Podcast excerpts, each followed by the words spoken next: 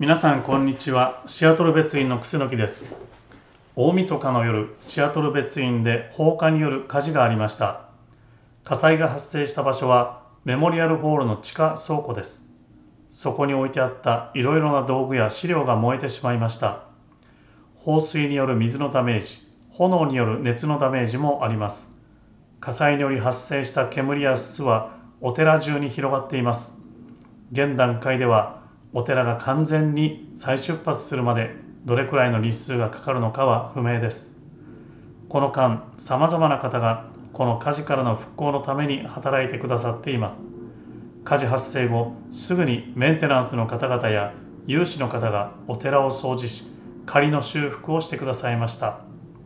保険会社とのやり取りをしてくださっている方もおられます。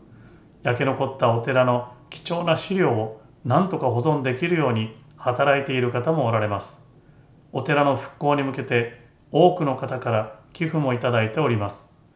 ホワイトリバー仏教会やタコマ仏教会をはじめ近くの寺院や教会、コミュニティの方々がそれぞれの建物をどうぞ使ってくださいと声をかけてくださっています。本願寺のご門師様もお見舞いのお言葉を送ってくださいました。シアトル別院は本当に多くの方に支えていただいているのだと改めて感じました。皆様にただただ感謝です。火事の後消防署の方が来て教えてくださいました。煙などの被害はお寺中に広がっていますが炎は地下倉庫から外へは広がりませんでした。それは天井にドライウォールがきちんと取り付けてあったからです。この建物が建てられた時にきちんと火事のための対策がなされていたんですね。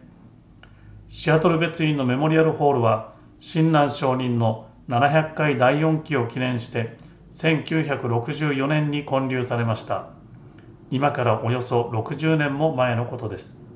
もしその当時のお寺のメンバーが地下倉庫が火事になるなんてないだろう。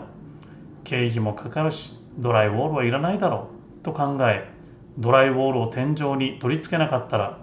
今回メモリアルホールは全焼していたかもしれません。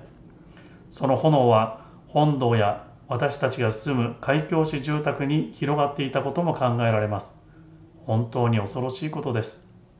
また同時にこのお寺は60年前のお寺のメンバーの方々にも今も守っていただいていたんだと感謝の思いでいっぱいです。次は私たちが50年後100年後のメンバーを守ってあげられるように取り組む番です。シアトル別院の復興と今後の寺院活動に向けて今私が考えていること2つを紹介いたします。1つは文法する機会を絶やさないということです。お寺はしばらく使えないかもしれませんがお念仏の繁盛のためにできるだけ活動を続けていくということです。シアトル別院のサンガが一堂に会してお参りをするということはしばらくできないかもしれません。しかし小さい部屋を借りたり他のお寺のサービスに参加させていただいたりオンラインでのお参りを企画したりしながら布教伝道活動は続けていくことができます。今はできる活動をできる範囲で続けていくことが寛容です。今こそお釈迦様が人生は苦なりと言われたこの道をお念仏の行者としてどのように歩んでいくのかを聞かせていただく時です。もう一つはシアトル別院がチーン活動を再開した時にシアトル別院が今まで以上に安心して仏法を聞くことができみんなが楽しく集える場にするということです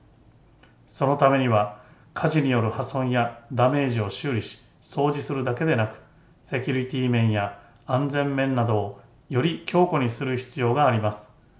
お寺の内陣もきれいに修復していく予定です。シアトル別院がより快適にみんなが集うことができるお寺になるようにこの復興を進めていきたいと思います。これから先もシアトル別院のサンガが笑顔でこのお寺に集うことができるそういうお寺になるようにこの火事からの復興プロジェクトを進めていきたいと思っております。ナモアミダ仏、ナモアミダ仏。